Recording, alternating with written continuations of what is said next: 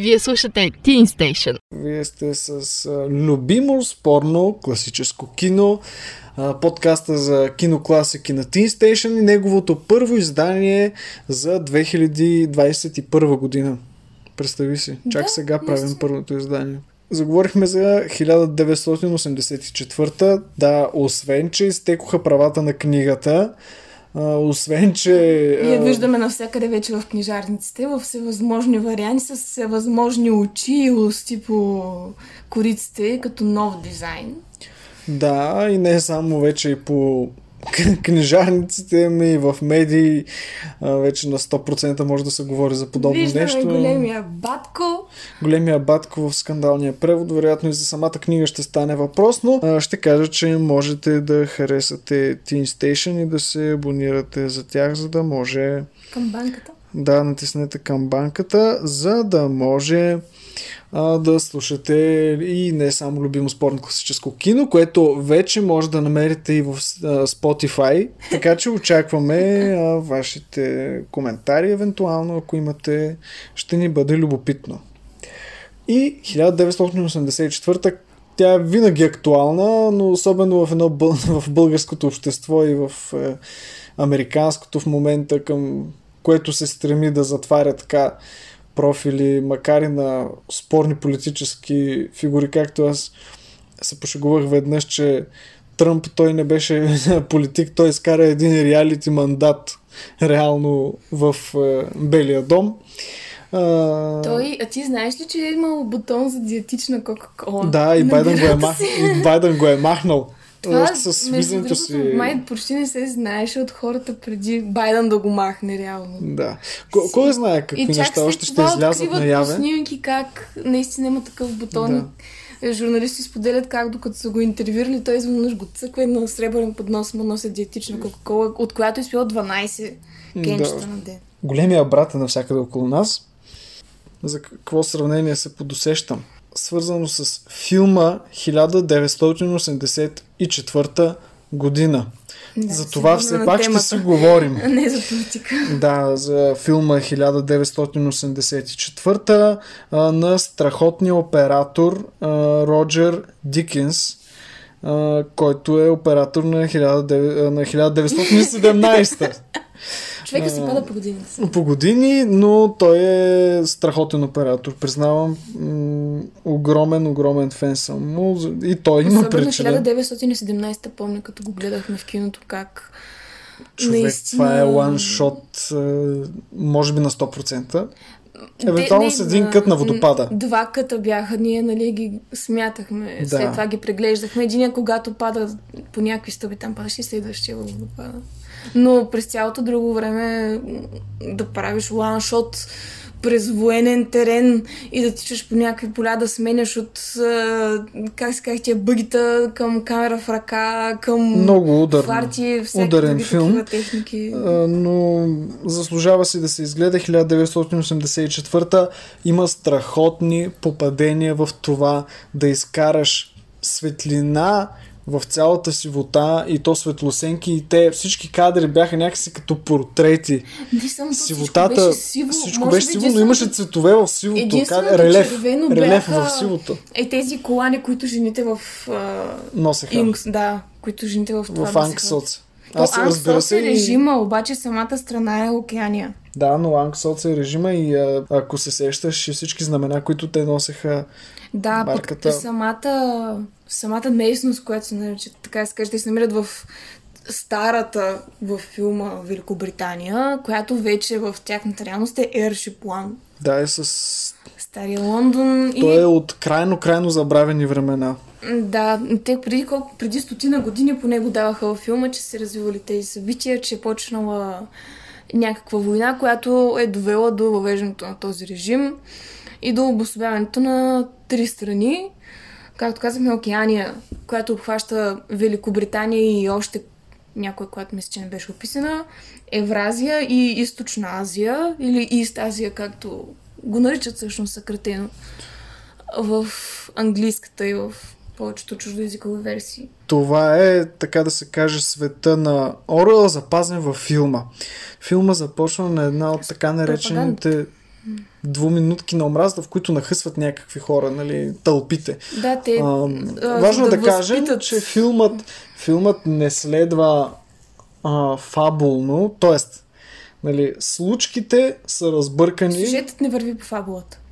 Да, но дай да го кажем сега за тези, които не знаят, що е сюжет и що е фабула. Значи, а, книгата разказва от първо лице единствено число от, От името на Уинстън Смит. Да. Човекът, който пази паметта. Единственият човек, който носи Да, паметта в да себе засилим си. сюжета. Значи, Уинстън Смит е единственият човек с здрав разум в една тоталитарна система. Ти каза, държавата е Океания, режимът им е Анксоц, Да, или Инксот, зависи как се... Или- Кой превод гледа? или? Инксоц и за превод евентуално Да. стане дума. Но този човек е единственият здравомислиш в тази система и накрая месомалачката минава и през него и Защото неговата... като Всяка тоталитарна система те целят да отстранят всичко различно против тях. и да кажем а, да а, рециклира личността а, Те, между и свободната другото- мисъл и как е превед и как И сме дигнали пръст. И как ние сме на трибуната вече и почваме да нахъсваме големия брат и така нататък. Но а, само да, да кажа м- за връзката. Книгата се води от първо лице единствено число. Дневникът на този Уинстън Смит. Той се записва а, нали, скрит от така наречените телеекрани или монитори, Нещо, което е постоянно включено. което е техния навсякъде. Да. Това са монитори, с които големия брат те наблюдава и с което а, цялата партия, без значение дали ще те ти казват новини и ще те лъжат. Всъщност, какви Да. новини е имало. Без значение от тези неща. Да, без значение от всички тези неща. Това е техният прозорец към информация и към Да. света и към партията и към управлението. Тези телекрани са навсякъде. Но той е намерил ъгълче в своя дом, в което да се скрие. И той си води дневник, в който да разказва всъщност, а, даже в книгата си спомня много добре, казва днес е ден, не мога да се сетя кой, от и, и, си, и така той е единствен, той, ам, как да кажа, в този дневник той прави като паметник на паметта. Той, Да, той се съхранява да- историята, жива история. Едва ли не да си докаже, че не е луд, понеже Да, за и че тези- не забравя толкова лесно. за тези, които не са чели книгата или може би не са и гледали и филма, лъжите, изобщо целият този режим се поддържа чрез постоянни общо взето лъжи. А за да се поддържат тези лъжи, съответно човек трябва да контролира абсолютно всичко и, и от към медии, и от към самото настояще. И дори това мисля, че е цитатът, с който откриха целият филм. Ако контролираш... А, какво беше? Ако контролираш настоящето, контролираш миналото. Ако Не, контролираш... ако, значи, ако направляваш миналото, направляваш и бъдещето. Ако направляваш настоящето, направляваш миналото. Не контролираш миналото. Да, ако Чрез- контролираш настоящето, кон- контролираш и миналото. Защото те реално Разчитат на краткотрайната памет. използват този метод, за да прикрият едва ли не паметта и защо да я изтрият цяла, не само единичната, но и колективната памет на хората, живещи под този режим. Създава се така наречената двумисъл, това е част от езика на Оруел, който я увежда, т.е. да поддържаш две истини в паметта си, като едната изключва другата и обратно. И то какви сте истини? Едната е за пред партията, за пред телеекраните и другата е, Тази, която ти знаеш която е в твоята си. мисъл. Та, начинът по който се контролира цялата тази ситуация е директно с пример до филма. А, трите страни са постоянно във война една с друга, като Океания е в една, във война с едната, съ- съответно съюзница с другата. А, от един ден а, тя е във война с Евразия и съюзница с Източна Азия. На следващия ден тя изведнъж става във война с Източна Азия и съюзница с Евразия. Това естествено... И каква е работата на Уинстън Смит в случая? Е Той е да заличава Да. краткотрайната памет. Той чете вестници Не и само- заличава по В книгата и, име и хора. И, и хора. Не, не, не съдби. говорят и като носители, учебници, всичко, което е споменавало този човек, примерно, или това събитие, което трябва да бъде заличено, се докарва в това министерство. Естествено, не е само Уинстън, те са много такива cubicles а, манички офисчета, дори не са офисчета, са по-скоро ни квадратчета с столче. Кутийки. Да, и парна машина, която да гори старите а, списания, вестници, доколкото имат главно учебници. Казват му, той човек, днес сме го обявили за престъпник, обаче там го пише, че е някакъв познат. Хората не трябва да знаят, че е бил вътрешен на партията, трябва той завинаги да си остана така. От момента, в който Уинстън задраска това нещо с молива и каже по диктофона с какво трябва да се замени, това вече става общата, колективната памет. Да. Никой не И си той спомня може да заличава от хора до а, новинарска такава информация, да речем, че а, както във филма новинката, която беше взета, е, че шоколада се намалява от а, 30 грама на 25. Не, не, не, че се намалява, че се увеличава. Не, напротив, намалява се от 30 грама на 25. А те вече казват, Да, че им значи, увеличават да. на 25. И това е много дребен пример за това как хората абсолютно забравят и как играта с краткотрайната памет всъщност направлява мисленето им. И другата важна информация е точно за с кого воюваме. И тук mm-hmm. ам, е един от големите цитати на книгата, защото вие вероятно сте срещали книгата като Войната е мир, нали, а, свободата Та е робство. Невежеството е сила. Невежеството е сила. И в случая войната е мир, какво се, а, в какво се Че когато имаш един състои, постоянен... че а, те си създават враг, за да може а, да поддържат а, своя ред. Врагът е мислещия има и- човек, свободомислещия. Реално да, в книгата, но персонификацията... А, да, но И мисълта ми беше, че персонификацията на врага, понеже трябва да има човек, който да... Е Голдштайн. Да, Голдштайн, Голдстин, както го намерят хората, Емануел, Имануел, който реално може да се каже, че проповядва това човек да живее по демократичния начин или, както пише в книгата, някакъв олигархистичен режим го бяха наименували, но както разбираме в течение на обстоятелствата, нито той, нито книгата съществуват, а са направени от режима не само за да поддържат този един враг, но и за да хващат по този начин а, хора, които си позволяват да мислят извън колективното. И така. Оплетохте се едно хубаво, дайте сега да го подредим през призмата на филма. Защото ние разхвърляме някакви неща, кой е разбрал, кой не е разбрал. Дай сега да подредим през призмата на филма. С първия кадър ни посрещат как една голяма маса народ гледат на Един, на един екран един сърдичичко, който им казва Анксоц, океания, големи страхотни поля, нали, светло бъдеще. И кой иска да наруши това светло бъдеще? Голдштайн. И тези хора гледат нали, на екрана Голдштайн и почват да го, да го плюят, да, го, да му се карат, да му крещят дори, а, стават, правят а, знака на X-Factor срещу него. Не, не, те го правят, когато се пуска химна. Е, Не да, знам. не, нали сещаш, че те, Да, че те, го те плюеха. не, не, те във филма обаче агресира- не обясниха, защо точно. X фактора показаха. Ня, като някакъв символ на обединението на, океания. На океания, да. Така наречената мин- двуминутна омраза. Така ни въвежда режисьора, чието име аз видях преди две секунди и отново ще а, проверя, защото беше малко по-особено. Секунда. Майкъл Радфорд е режисьорът на 1984. Майкъл Радфорд. Защо той решава да постъпи по този начин? Защото самият роман се води от първо лице единствено число.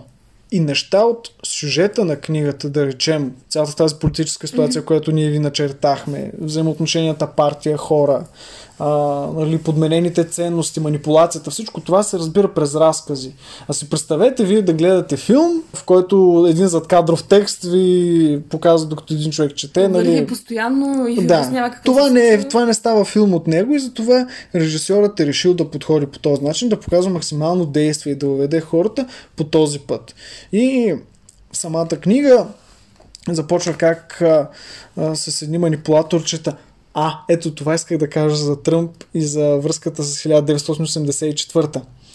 Имаше една новина покрай книгата, това, което казах, че хваща едни манипулаторчета. Тези манипулаторчета всъщност са децата на неговите съседи, които деца предават баща си, защото са част от А... А реално това в филма става малко Както аз викам пионерчета. да, да, ще го кажа това. Пионерчета защото са по-малки. А, А, да, това е младежкото, така да се каже, детското формирование за манипулация на дечицата, което има в света на Оруел. И а, така децата се възпитават да бъдат доносници, да бъдат предатели, да бъдат а, в името на партията. Оруел а, сам е казал, че е взел доста голямо вдъхновение от режима на Сталин. Това подмяната на числата, че има еди колко си доходи за годината, че има еди колко си неща постигнати, въпреки че хората гладуват, че си избивали през това време заради този глад и са карани в лагерите като от рода на Гулаг. Изобщо много брутални сравнения има в, в, в тези епохи, но мен кое сравнение ме жегна. Че в книгата започва точно с тези дечица, които са супер настървени и казват е, за, самия Уинстън, който отива да помага на майка им, те казват, че той е престъпник. Мисъл през Че, нали, да, престъп мисъл и Защото това е реално тяхното най-важно престъпление. Да, престъплението на мисълта на свободната мисъл. Директно Както аз започнах да партията. говоря. Първото ми нещо беше, че всъщност врага е свободната мисъл. И, и тези дечица го обвиняват в това. И покрай штурма на Капитолия излезе новината за това как една а, вече почти студентка, Да. почти студентка предава Разпознава на родителите ФБР, си. предава на ФБР факта, че родителите й са протестирали. Това е новината, която аз исках да ви кажа още от самото начало, кое ме е накарало да се присетя за Тръмп и връзката с съвремието. С това момиче, което аз не мога да се обясня по каква връзка, дали нарочно са искали да, да изимитират Оруелвата реалност или нещо такова, но просто ме покоси цялата, целият този, как да кажа, цялото това сравнение. Ти да предадеш на, родителите. реално на пръв момент нали, не се замислиш толкова за връзката, защото нали, Тръмп е е, популярен, но негативно, в негативен смисъл, заради немалкото контроверсни неща, които направи каза и начина по който мина мандата му в Америка. Та, на пръв поглед си мислиш, добре, нали, родителите са участвали в защитата на човек, който, меко казано, не е много добър. Съответно, би било не, не е лоша постъпка тя да съобщи за това, но в следващия момент се сещаш, че такива неща са се случвали от обратната страна на монетата. Тоест, хора са протестирали заради демократичен режим и техни деца са ги Са ги предавали. са ги предавали буквално на полицията заради това. И тогава не изглежда толкова правдоподобно, толкова Са, прави, са давали чисто, доноси. колкото сега, само защото ние смятаме Тръмп за негативно влияние върху Америка и изобщо върху демокрацията. Така че сравненията с а, книгата и със света на Орел са неизбежни от всякъде. И това ни накара и да се обърнем към филма. Ако трябва да поговорим малко за кино, нали, реалността, за филма като филм, той е много сив. много сив. Той и... носи такова настроение, не е Не бих казал, не, той не е дори блудкаво това. а, джин. Да, един някакъв... Точно, Представете си гаде вкуса, вкуса на един разреден джин. Ако сте пили джин, ако не сте пили джин, си представете боза. Оближете сапун същото е. Да, но това е по-скоро като настроение и като а, предаване на света на книгата в кино свят.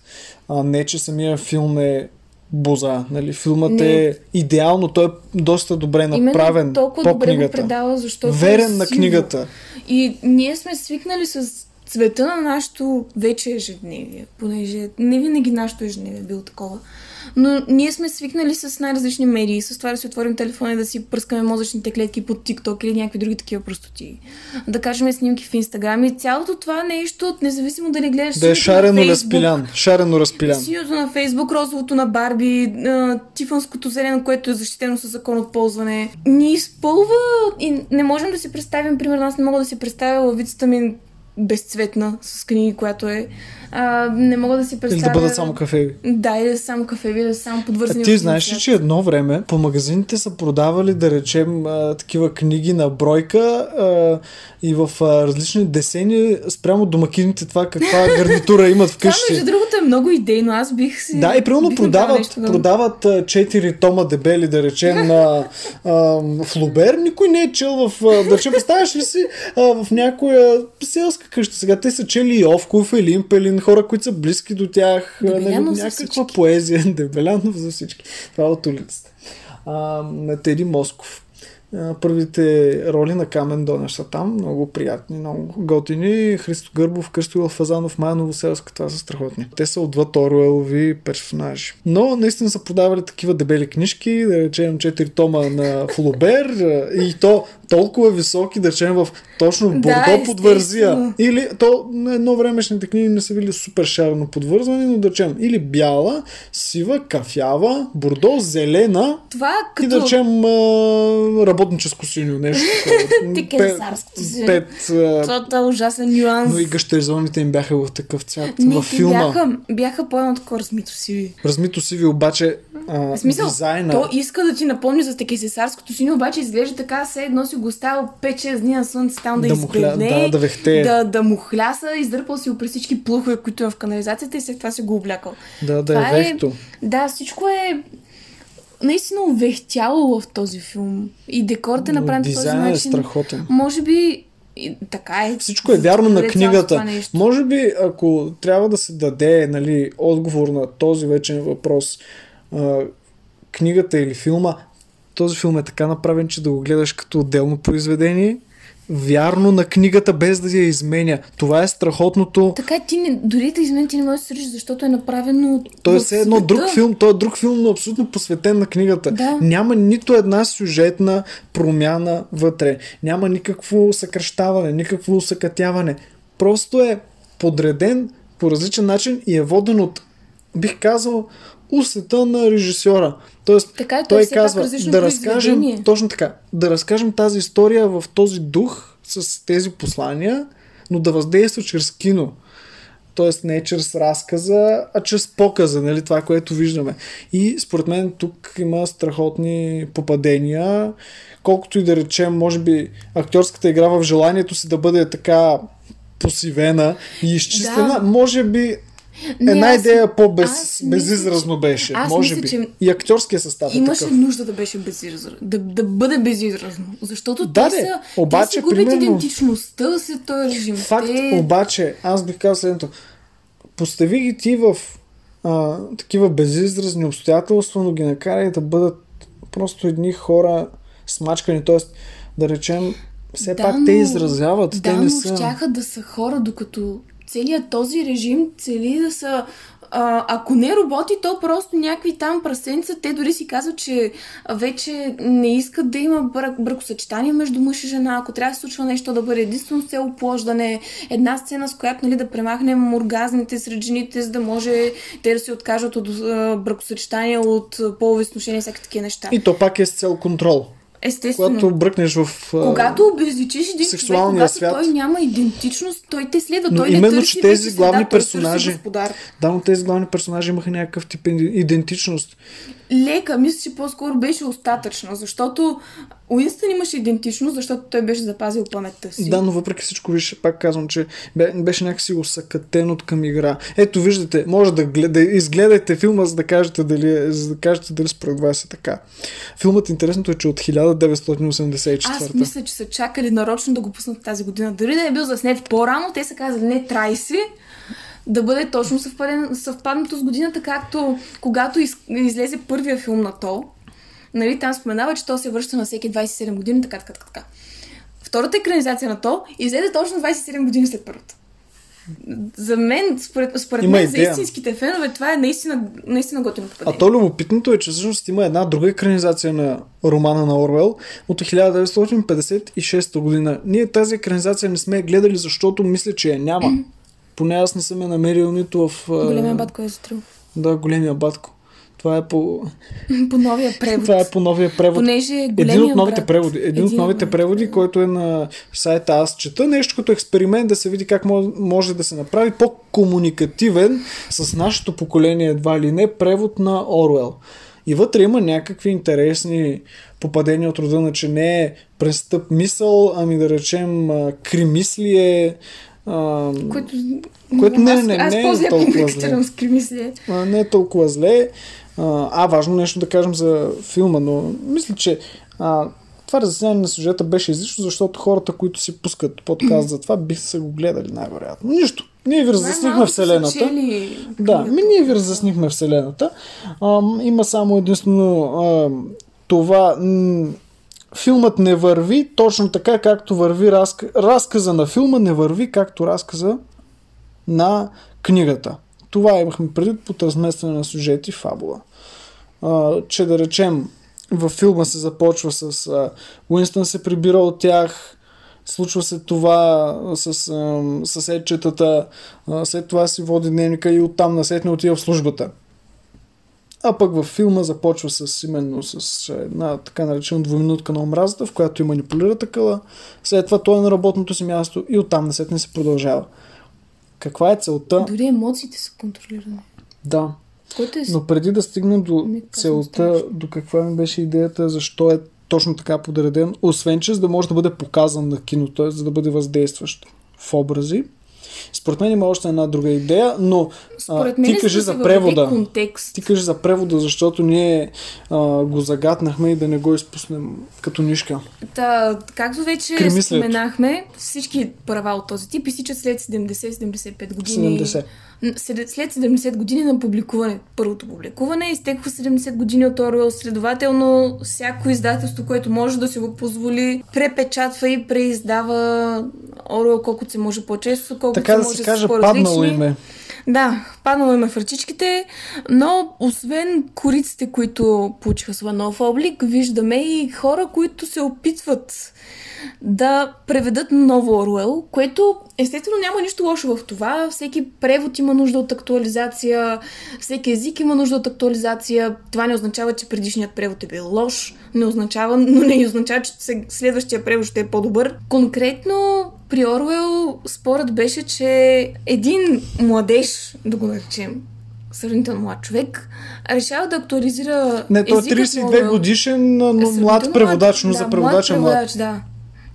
Решава да актуализира езика на Орел според по-скоро езика на младежите и изобщо това, което би Как, се това, което казах, това, което лесно. се... Нали, не, те го пишат с мисълта, че ние да го разберем по-лесно, но дали ние бихме го разбрали по-лесно или не, това те не могат да го преценят. Примерно големия брат да стане големия батко, защото ние сме говорили на батко и някакви такива неща. Някакви обръж... Което е обращения от подценяване. типа на скъпи да стане на мило, защото ние сме ползвали такива неща. Обаче не върви както четеш Оро и изнъж да видиш Джулия Бепче. Е, и някакви такива налози, нали, елате при батко пиленца и всякакви такива И подобни. камъните падат по главата на хората. Изобщо Оруел, преводачът, кой, кой беше оригиналният преводач на Оруел? А, значи на български е Лидия да, Божилова. Да. Тя е изградила един език, който е станал 89-та година. леко така силно... Иконичен за... Да, той е част от книгата, както и сюжета, както са и героите и самата обстановка с Инксотс. Ам, Субтитрите на филма, които, защото ние го гледахме с субтитри, бяха директен превод, т.е. не беше взет художествения превод на книгата, а просто когато не, има някоя книжка. Е играл, да. Да, но когато се каже примерно петилетка, те казваха петгодишен план. Което е отново част от новия превод. А, Но, не се е водил по художествени преводи, това, което може да неща срещнете от- вие. Неща от типа на престъп мисъл, а, Министерството на любовта, някакви такива части на превода, които са станали толкова популярни, че са навлезли като със собствена конотация защо в нашия език. Както, примерно, за хората живяли по времето на социализма не можеш да замениш петилетка, не можеш да замениш възродителния процес. Начина по който ги назоваваш. Те са си те са се вкаменили в историята по този начин. И дори да ги преведеш, ти променеш една част от тях и показваш как отново реалността може да се промени по толкова лесен начин. Естествено, тук говорим за книга, но пак има една ясна граница, не, не толкова ясна, има една граница между актуализирането и свободата ти да променяш друг превод и изобщо свободата ти да превеждаш, която преводача трябва да си изясни не само в началото, но и в хода на превода. Това го казвам дори с мисълта на бъдещ преводач, понеже имам такива намерения. Та, особено когато знаеш, че някой го е превел, че хората са живели едни стабилни години с този превод, трябва да се замислиш добре какво аз мога да променя, какво трябва да се промени, защото наистина, особено гоголите от съществува и не, не, от рода на непротивоконституционствователствувайте и подобни вувайте, можем да актуализираме. Можем да актуализираме стричко образуващото Е понеже то вече дори не съществува в нашия език, в съвременния български език. Но има бариера, която трябва да се установи дори от уважение към предишния преводач. Това ще да кажа, има нещо просто. Има нещо просто. Историята която тази книга си носи. Аз не съм чел, да речем, новия превод на Селинджер, който казаха, че бил по-отвързан. В смисъл, не съм чел целия, но това, което сравних между първата страница, която аз съм чел, интересно нещо, че първият превод на Спасителя връща на български от 56-та година и тази книга си беше с, се преиздаваше със същия превод до 2018 година. Ти представяш, това са да речем пет поколения публика израсла, така да се каже, с един и същи превод, с едни и същи думи. Това, това мен ме а, много, много е мило. Някакси това е мост между поколенията и когато аз дадох спасителя в ръща на Братовчеци, който няма никакви, да речем, литературни натрупвания, толкова близка му се стори тази книга, без значение, че в превода имаше някакви по-архаични думи. Та при Оруел... могат да се актуализират Какъв много. е смисъл, ако... А... Не, има си, наистина, примерно, примерът с архаизмите е добър, понеже има думи, които могат да ги заместят стабилно и няма да променят нито смисъла, нито отражението им. Въпросът е директната история. концепция с какво намерение тръгваш. Когато ти тръгваш с намерението да е сега ще бъдем по-близки до младите. От тук идва и друго. Няма да да, се получи. Да речем не правило, но поне насока, която ние получихме от преподавателката ни по превод в Софийския университет. Прецени си, ако не е с авторът, нали, съответно, като е починал. Прецени само със себе си, доколко ти искаш, така както го каза, да отвържеш текста, доколко трябва да се отвърже. Примерно, ти не можеш това отвързане да го приложиш на публицистичен текст, не можеш да говориш за политика по отвързан начин, трябва да спазваш известна сухота на изказа, поне в някои случаи. За сметка на това, докато превеждаш приказки, особено, примерно малкия мук, понеже това беше последното нещо, което превеждах от немски. Там слагаш изрази от типа на ядох пердах, а, тури еди какво си. Неща, които прилягат на самия стил, които... които са верни на материала. Да. Това, което аз бих, бих направил сега паралела и с филма, че ето го, филмът е прекрасен превод, така да се каже, кинопревод на романа но верен на материала. Авторски превод, но верен да, на материала. Транскрипция. Да. Както си транскрибират там РНК атомите, така и става едно Да, просто е верен нещо, на материала. материал. Страхотно, страхотно верен на материала. Абсолютно с... с, с м? Не, аз си се поправих мисъл, защото казах атомите са молекули. Аз е, захвърлих химията много, да, и физиката. Това е биология, Станчо. Е, айде сега, атоми и молекули. Да, но РНК... Е, ти каза РНК. РНК, то аз го подминах ти просто за думичките атоми и молекули. РНК и ДНК, сега тях сме ги учили. Тях, тях сме ги учили по биология в, един, в 11 клас. Ще му кажеш три думи. Ще му кажа три думи и ще, ще, ще ме оставят на мира с тия науки. А, не, те са много важни, но все пак. Въпросът беше, че наистина филмът е страхотно преведен поне според мен, верен, верен на оригинала и наистина с едно много британско усещане. То добавя и към сивотата. Те, към сивотата. Тия хора да, не ползват подправки по Подхода. Подхода им е точно един тип британски. Отдръпнат сух. Отдръпнат. Сив. Изобщо главният персонаж Уинстън, той е показва тази едва ли не стереотипна черта на британците. Но същевременно филмът като Вселена, ако мога да, да го кажа, нали, колкото и а, така айде не е стряскаща, но добре, може и да е стряскаща за някои хора, стряскаща класика. Нали, този, този филм е класика за класиката, нали, класика в класиката, без да пречи на романа, предава света му чудесно. Той не е екранизация на роман, но е страхотно преведен по материала. Ами ние даже повече май говорихме за романа, отколкото за филма, въпреки че за филма казахме неща. Какво сме пропуснали? За режисурата казахме, за операторството казахме, за музиката тя си беше типично бегла, нали? Липсваща. Това, което може да се каже, че този филм е вдъхновил пък след това редица други филми а, за експериментаторите сред вас, които искат да си тестват киновкуса. Предлагам Бразилия на Тери Гилиам, което е просто аз... А... Това е комичната версия на 1984. Това е... Не, то беше супер... А... Ти просто стоиш Стопурната. И... Това беше за стопоряващата версия. В един момент не знаеш дори какво, какво гледаш. гледаш. Това защо се случи. Чакай, май има обяснение. Не, това било сън, това било някаква иллюзия. А... Да. И защо то, то е една година след. Но на наркотици, на силни да, наркотици. На силни наркотици. Uh, една година, значи, филма Бразилия на Тери Гилиан, за който ви говоря, е една година след а, този пък филм 1984. Факт е, че този филм, това, което мен ме изненадва е, че има нещо от рода на 7,7 в IMDb, което е нисичко. Но... Според мен това идва от по-бавното развитие на Да, дългичък нещата. Си е. От... За неделно гледане, да си знаете, час и 50 минутки. Монотонността, но той е направен да е монотонен. Единственото така е, не изтряскащо, но за човек, който изобщо не знае какво се случва в самия сюжет. Повратната точка е, когато те ги хващат, защото естествено Уинстън и Джулия съответно се срещат, влюбват се. Правят секс. А, секса на свободата. Е това да, секса на свободата, който първо започна на поляна, що не си останаха на тая поляна. Ами трябваше да отида в една стая, където ги, се оказа, че ги наблюдават, понеже човекът, Дядото, добрият държавна сигурност. Да, добрият дядка, който продава коралчета в стъкленица и всякакви други такива остатъци от стария нормален свят се оказа. Да, антиквариат в...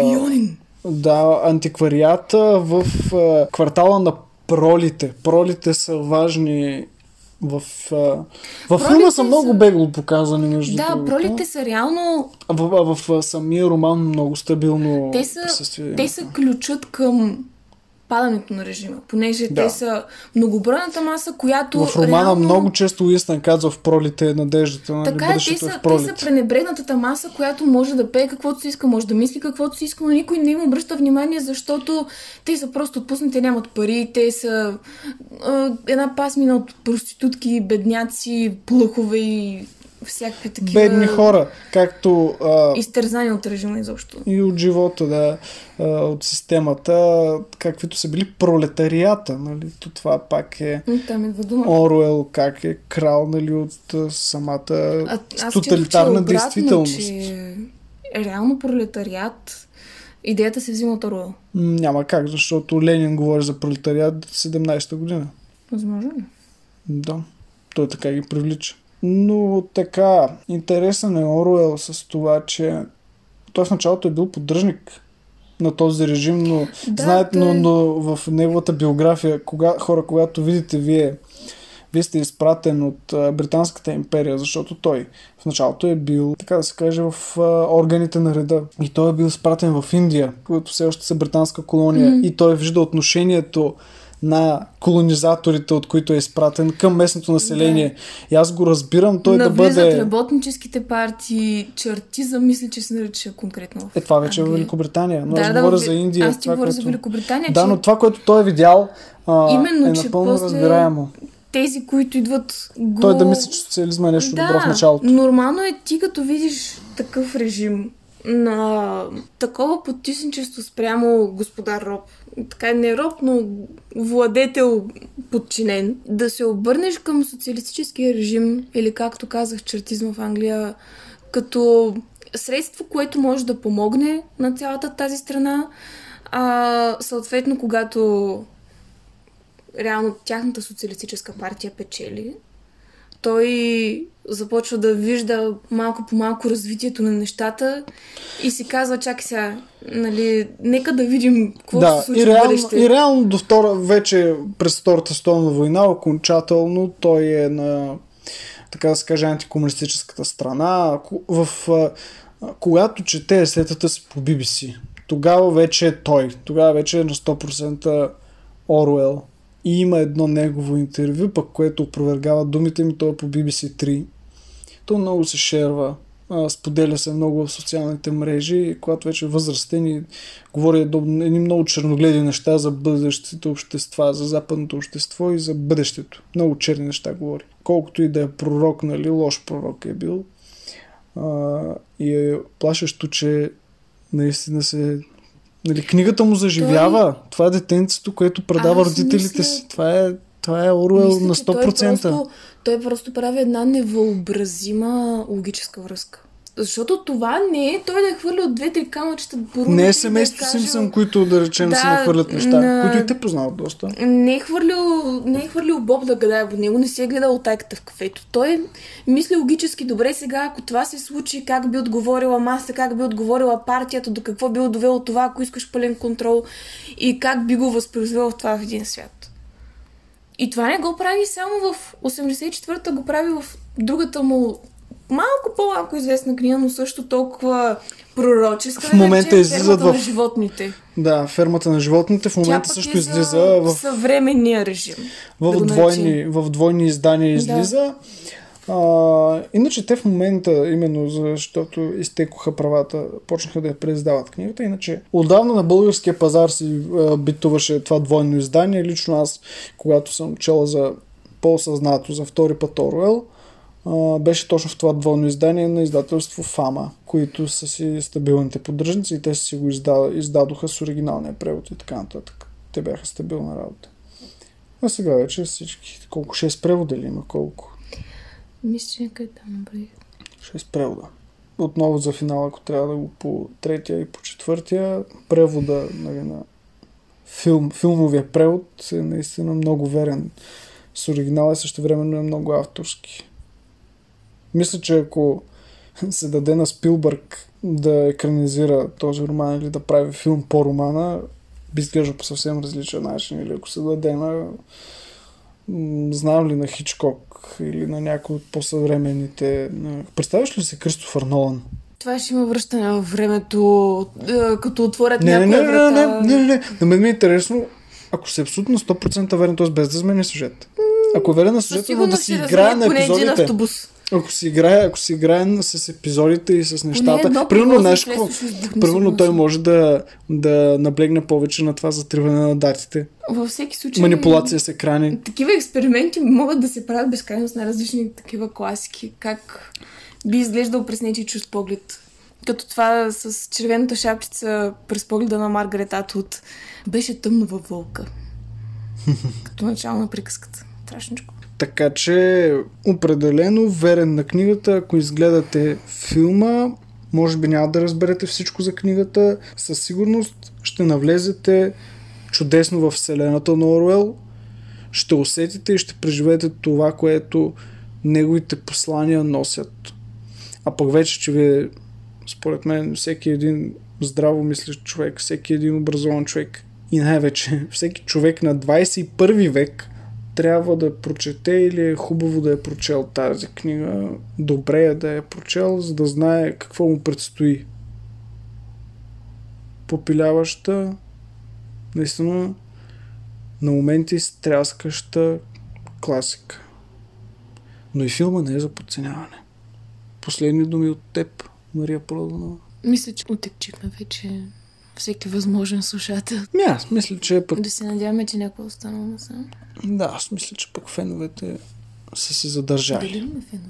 Ми дори да нямаме фен база, имаме хора, които а, със сигурност а, оценят хубавите и приятни, така не натоварващи съвсем разговори за хубаво кино. Такива има. Абонирайте се за нашите подкасти във всички платформи Mixcloud, Spotify, Google Podcasts и Apple Podcasts.